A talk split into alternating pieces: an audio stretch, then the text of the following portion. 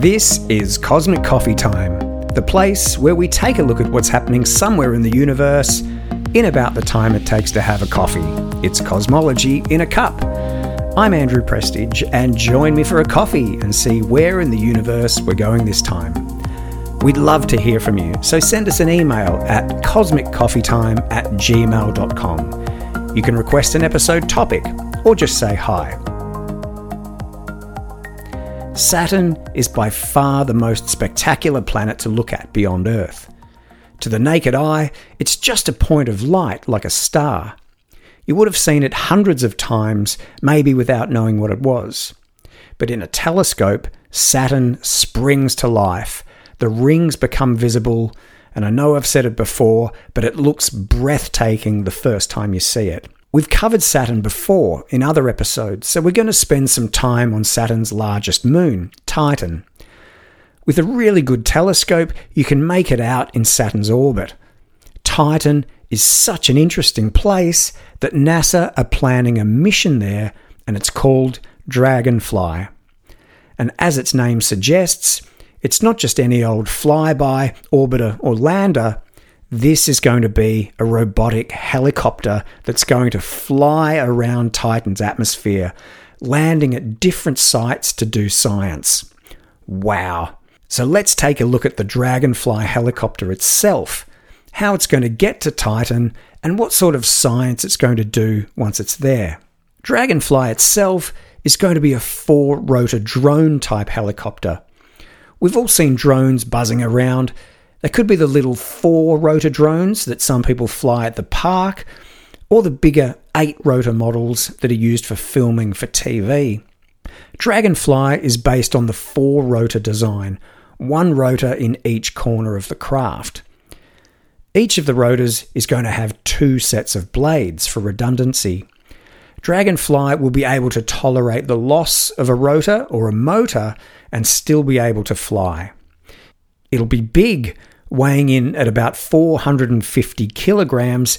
It'll be a substantial craft, carrying its entire science payload with it wherever it goes. But that sort of weight is not such a problem on Titan for a number of pretty simple reasons. The gravity is weaker, only about 14% of the gravity we have on Earth. So the 450 kilograms becomes around 60 kilograms although the mass is the same, which matters when it changes speed or direction. The nitrogen rich atmosphere is nice and dense. It has four times the density and about one and a half times the pressure as Earth.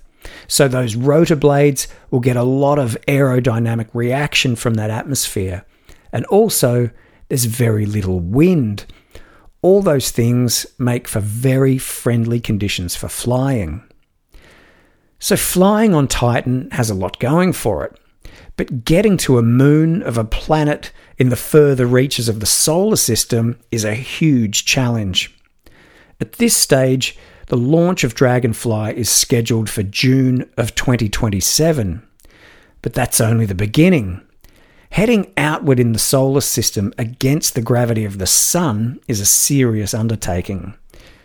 The most efficient way to travel those massive distances at high speed is to get a gravity assist, which is essentially free energy. In Dragonfly's case, it'll start by flying toward planet Venus, which is the opposite direction. When it encounters Venus, it'll get a gravity assist to increase its speed. From there, it'll have about three encounters with Earth gaining speed and momentum each time, and finally flinging off in the direction of Saturn and its moon Titan, arriving seven years later in 2034. When it gets there, it'll follow a fairly familiar entry, descent, and landing routine. The first part is atmospheric entry, which uses an aeroshell that'll burn away as the spacecraft blazes through the upper atmosphere.